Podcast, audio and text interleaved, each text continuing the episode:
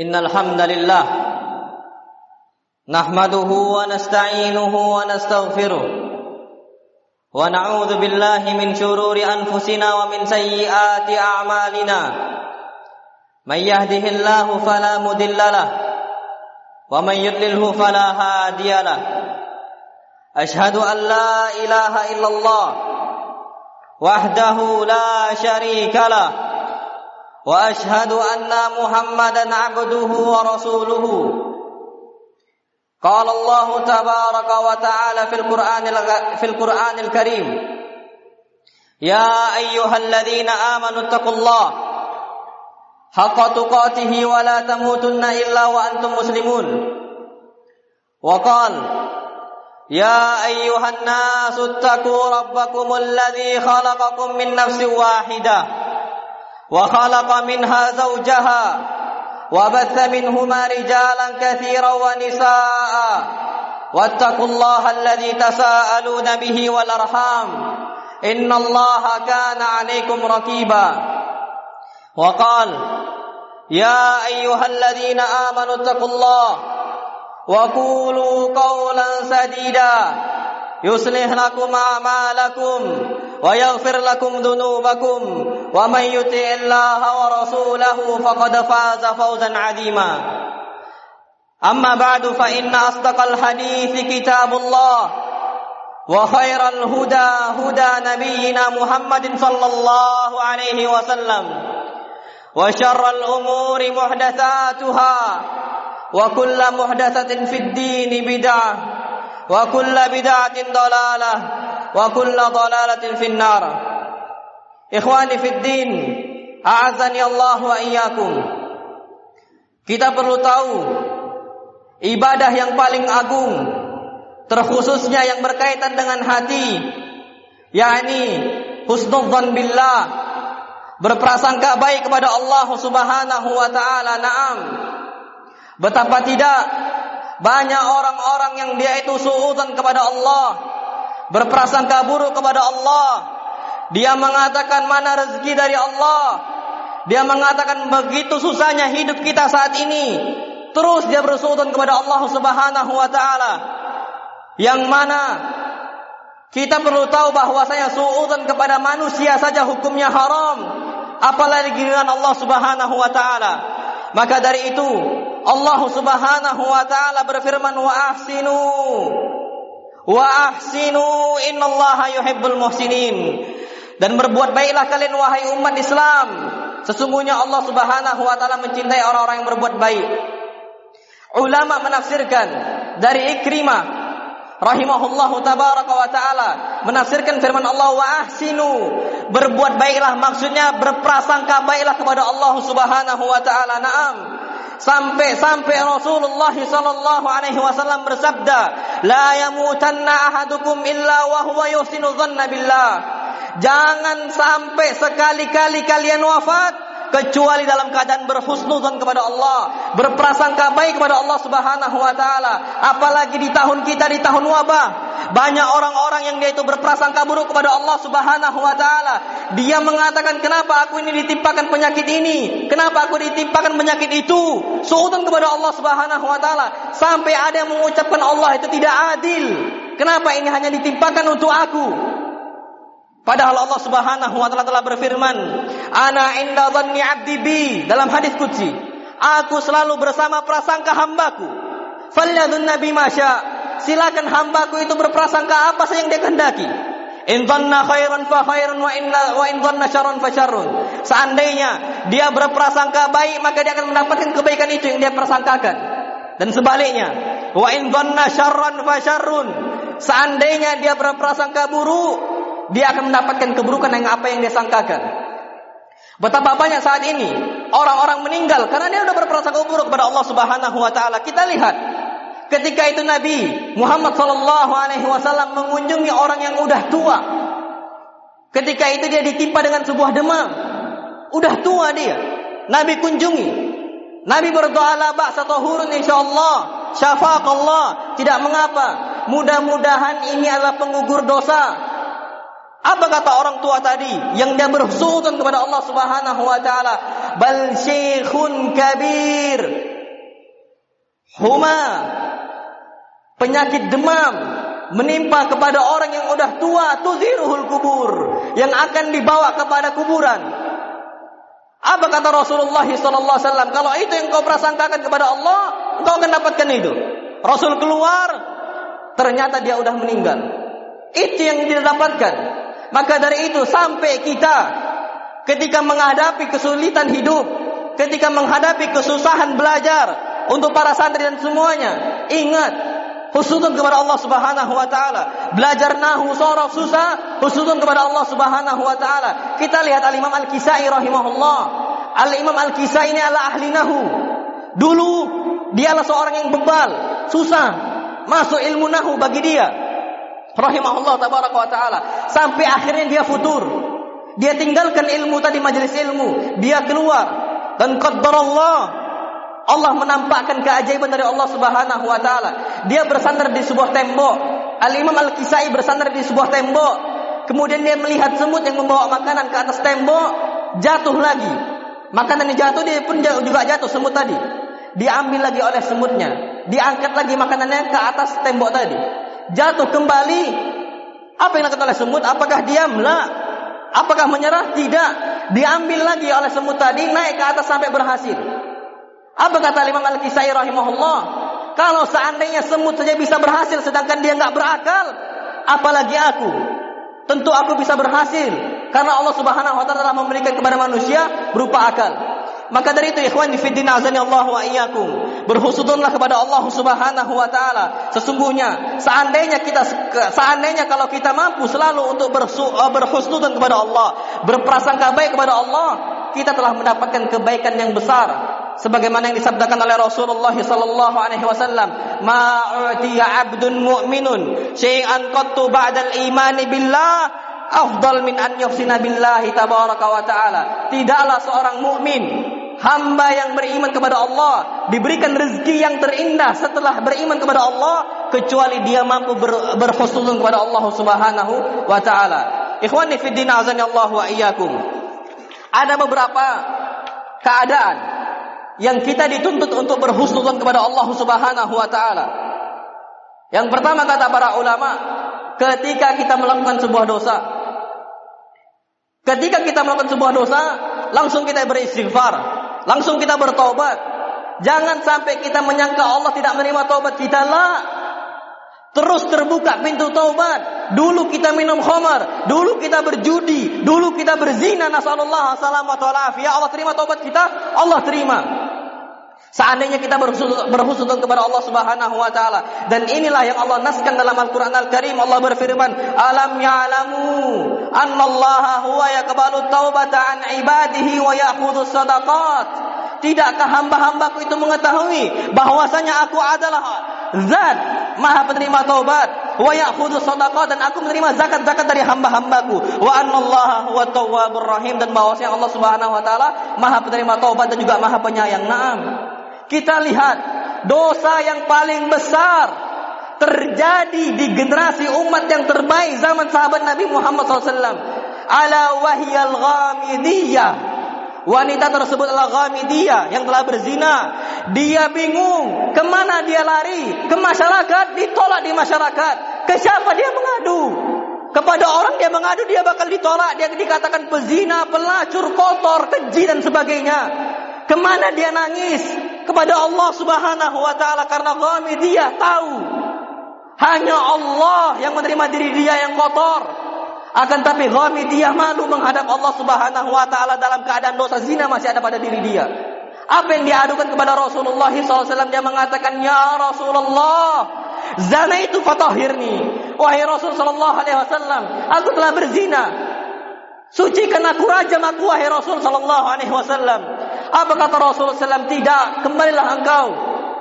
Apa kata kami dia? Ya Rasulullah, ini hubla minaz zina. Wahai Rasul, aku ini udah hamil karena zina. Kenapa engkau tolak fatahirni ya Rasulullah? Sucikanlah aku wahai Rasul sallallahu alaihi wasallam. Apa kata Rasulullah SAW? Pulanglah engkau wahai Ghamidiyah, jangan kembali. Sampai kapan? Hatta talidi. sampai engkau melahirkan bayi engkau wahai Ghamidiyah. Lihat, Ghamidiyah berhusnudan kepada Allah. Kenapa Ghamidiyah minta mati? Minta dirajam. Kita tahu dirajam itu sakit. Dicambuk saja sakit. Seandainya zina terjadi pada diri kita, kita nggak bakal ngadu kepada pemerintah. Kita takut mati. Ghamidiyah kenapa berani wafat? Karena dia berhusnudon kepada Allah. Dia tahu dia mau berjumpa dengan Allah yang menerima taubat-taubatnya. Maka dari itu kami dia ketika melahirkan kita tahu orang tua mana yang tidak bersedih ketika meninggalkan anaknya yang masih bayi.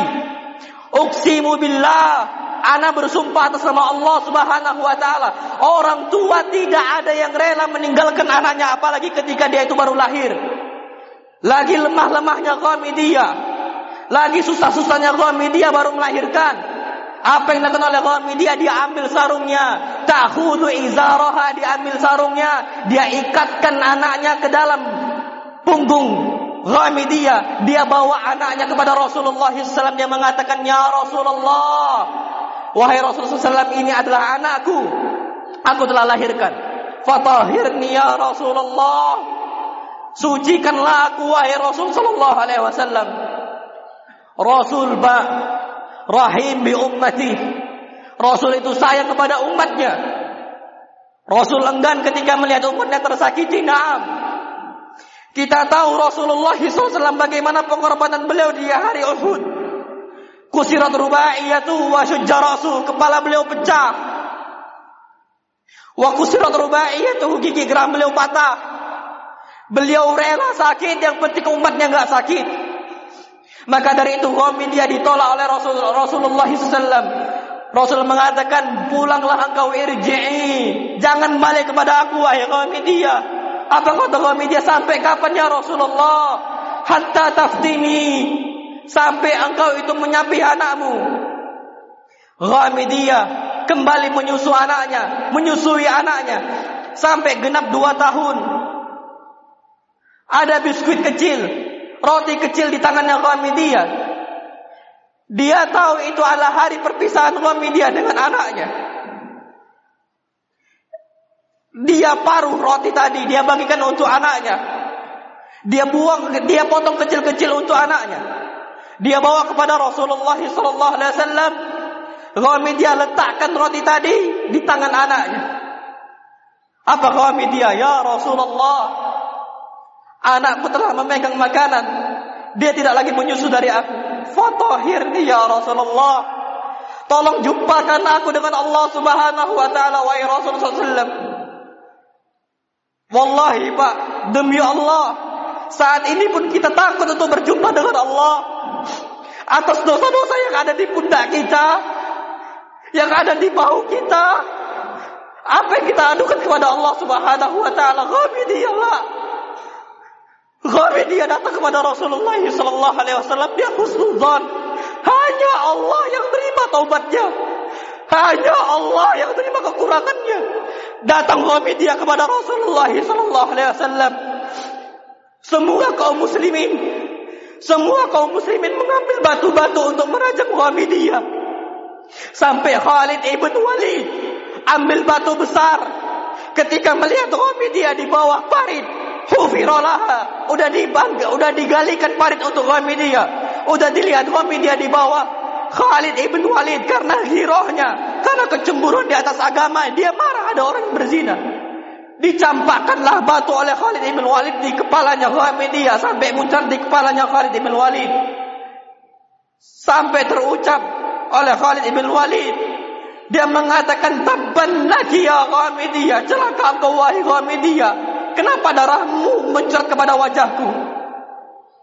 Apa kata Rasulullah sallallahu alaihi wasallam mahlan ya Khalid? Tunggu wahai Khalid, la tasubbu. Jangan celah dia. Fa wallah, demi Allah wahai Khalid. Laqad tabat taubatan law kusimat baina sab'ina min ahli Madinah la wasi'atuhum.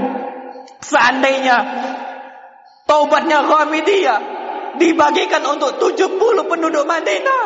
La wasiatum cukup untuk mereka semua. Ketika itu Umar bin Khattab melihat Rasulullah sallallahu alaihi wasallam hendak mensolati Ghamidiyah wanita pezina pelacur ketika itu. Akan tapi dia menyesal dan bertobat kepada Allah. Apa kata Umar bin Khattab? Ya Rasulullah, atu salli alaiha wa qad zanat. Wahai Rasul, bagaimana mungkin engkau mau mensolati wanita pezina? Wahai Rasul sallam, apa kata Rasulullah sallallahu alaihi wasallam? Mahlan ya Umar. Wahai Umar, pelan-pelan tunggu dulu jangan ucapkan itu. Rasul menangis. Wallahi baka Rasulullah sallallahu alaihi wasallam fi irti Ghamidiyah membela kehormatannya Ghamidiyah. Rasul mengatakan mengulangi perkataannya laqad tabat taubah Ghamidiyah udah tobat udah lupakan. Lau kusiman baina sab'ina min ahli Madinah lawasi'atuhum. Seandainya taubatnya dibagikan untuk 70 penduduk Madinah, cukup untuk mereka semua. Ikhwani fid din Allah wa iyyakum. Kenapa bisa seperti itu tobatnya Ghamidiyah? Husnuzan kepada Allah. Berprasangka baik kepada Allah. Allah rahim. Nah manusia nggak ada yang terima kita. Kita udah bersina manusia nggak terima kita. Kita minum khamar manusia nggak terima kita. Harta keluarga kita bakal ngusir kita. Tapi lah bagi Allah. Tidak untuk Allah. Allah rahim. Allah ar-Rahman. Dengan itu Allah buka kitabnya yang mulia. Bismillahirrahmanirrahim. Dan dengan itu Allah buka. Allah syariatkan pembukaan salat dengan ucapan Bismillahirrahmanirrahim. Dan dengan itu semua Allah buka seluruh amal-amal kita. Bismillahirrahmanirrahim. Agar kita tahu bahwasanya Allah subhanahu wa ta'ala maha penyayang untuk kita. Allah juga maha pengasih untuk kita. Ikhwani fiddina Allah wa iyakum. Kemudian ada juga keadaan yang kita dituntut untuk berhususan kepada Allah Subhanahu wa taala, yakni ketika kita berdoa. Betapa banyak orang-orang yang berdoa kepada Allah Subhanahu wa taala tentang kesedikitnya harta, tentang sempitnya rezeki dan sebagainya. Dia mengatakan kok tidak dikabulkan untuk aku ya Allah? Kenapa juga dikabul belum dikabulkan untuk aku ya Allah? Kita harusnya berhususan kepada Allah. Kita harus bersabar.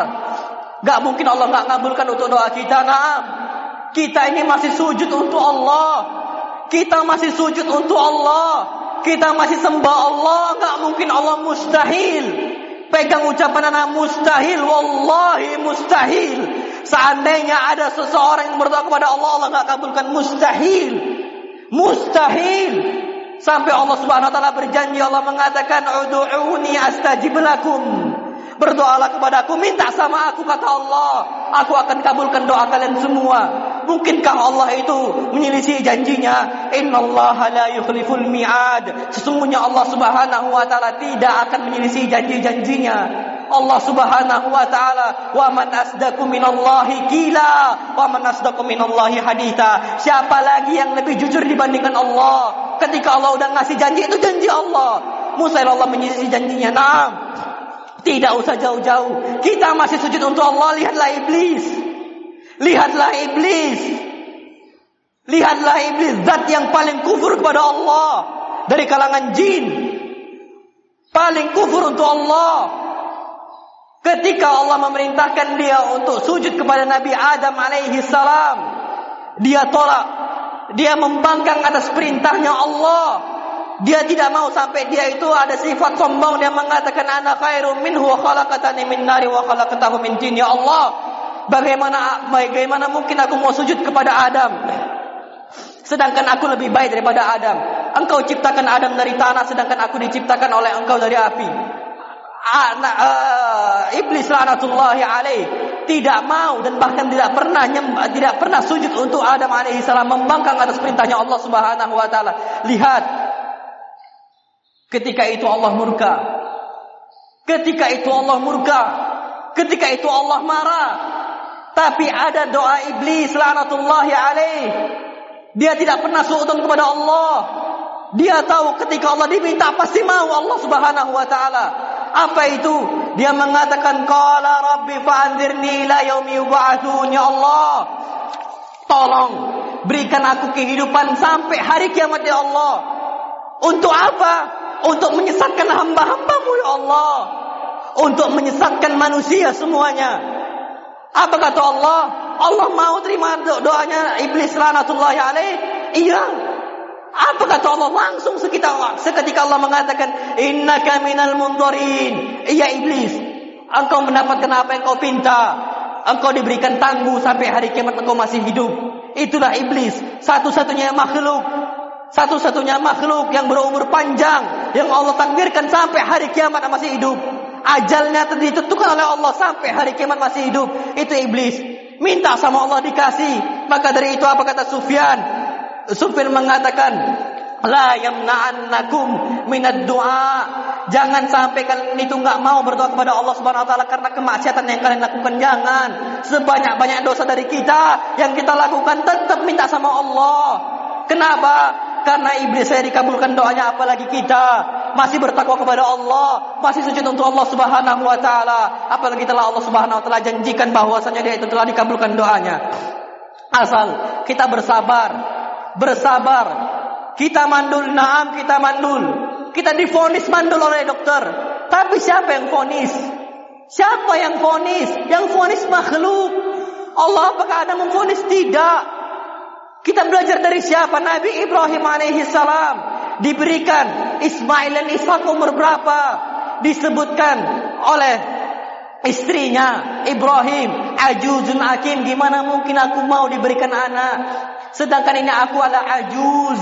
Ajuz ini wanita yang udah tua nggak bisa lagi hamil. Akim yang udah mandul. Akan tapi Allah tetap kasihkan rezeki anak. Tetap. Kenapa? Cuman satu jawabannya. Nabi Ibrahim tidak pernah suudon kepada Allah. Terus memanjatkan doa Rabbi habli minas salihin. Ya Allah berikanlah aku keturunan anak yang saleh. Walaupun difonis mandul walaupun difonis gak bakal punya anak lagi akan tapi tidak pernah putus asa gak pernah futur dari berdoa kepada Allah Rabbi habli minas salihin. Ya Allah berikanlah aku ini keturunan yang saleh. Apa balasan dari Allah Subhanahu wa taala? Lihatlah seluruh keturunan Nabi Ibrahim alaihi salam rata-rata nabi. Ismail bukan cuma orang soleh yang diberikan oleh Allah, lebih dari itu al-anbiya war rusul diberikan berupa para nabi dan juga para rasul. Ismail, Ishak, Yakub, Yusuf terus sampai Nabi Musa, Nabi Ibrahim, eh, Nabi Muhammad juga Nabi Isa alaihi salam. Itu yang diberikan oleh Allah Subhanahu wa taala. Hanya menunggu waktu saja. Sebentar lagi, jangan futur dari doa. Sampai apa kata Rasulullah sallallahu alaihi wasallam, la yazalu yustajabu ali ahadikum ma lam yastajil. Doa kalian pasti akan dikabulkan dengan syarat malam yastajil. Selama dia tidak tergesa-gesa. Rasul ditanya, "Ya Rasulullah, wa man istijal?" Wahai Rasul, apa itu tergesa-gesa wahai Rasul? Kabarkan kepada kami agar kami tidak terjatuh dalam tergesa-gesa. Apa kata Rasul?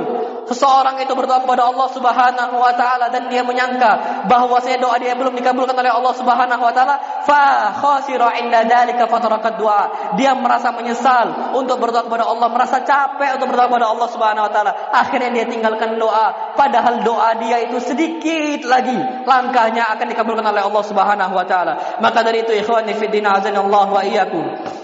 Ketika kita susah, anak lagi bandel-bandelnya, anak lagi susah diatur-aturnya, istri lagi membangkang-membangkangnya. Kita punya Allah. Kita punya Allah. Allah yang membola-balikan hati manusia.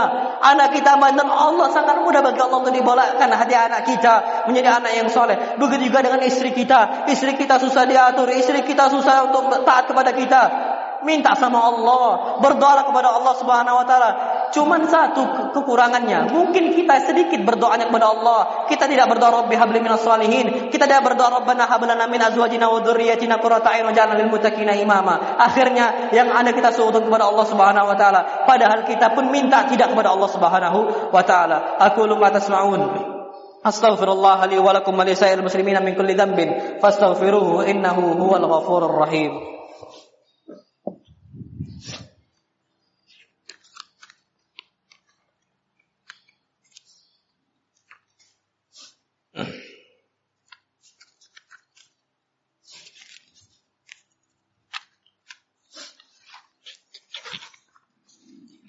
Alhamdulillah Wassalatu wassalamu ala rasulillah Ikhwani fi din azanallahu wa iyyakum Penutup khutbah kali ini Ana mengingatkan kembali agar jangan sampai kita terjatuh kepada kepada Allah Subhanahu wa taala. Hidup kita pasti baik selama kita melakukan tafawul, optimis.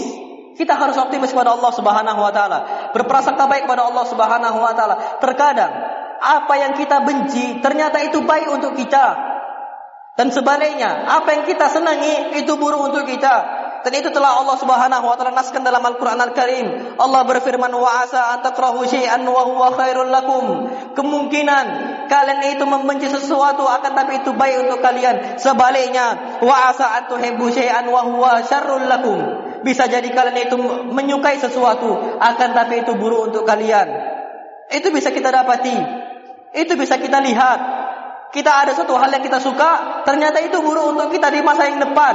Sebaliknya, kita lihat saat ini kita itu susah, saat ini kita itu sulit dan sebagainya. Lihatlah para santri, belajar sulit, menuntut ilmu syar'i sulit, tapi lihat di masa depannya nanti kebaikan untuk dia. Pertama surga untuk dia. Allah gampangkan surga bagi dia. Sampai Rasulullah SAW mengatakan man salaka tariqan yaltamisu fihi ilman sahalallahu lahu bihi tariqan ilal jannah. Barang siapa yang menelusuri sebuah jalan dengan tujuan mencari ilmu, maka Allah Subhanahu wa taala akan gampangkan jalan yang menuju surga Allah Subhanahu wa taala. Sulit dahulu enggak apa-apa. Yang penting kita berhusnuzon kepada Allah, kita mengatakan ya Allah, langkahku aku pijakkan untuk Engkau ya Allah. Aku berhusnuzon kepada Engkau ya Allah dan aku bertawakal kepada Engkau ya Allah. Itu yang perlu kita ketahui.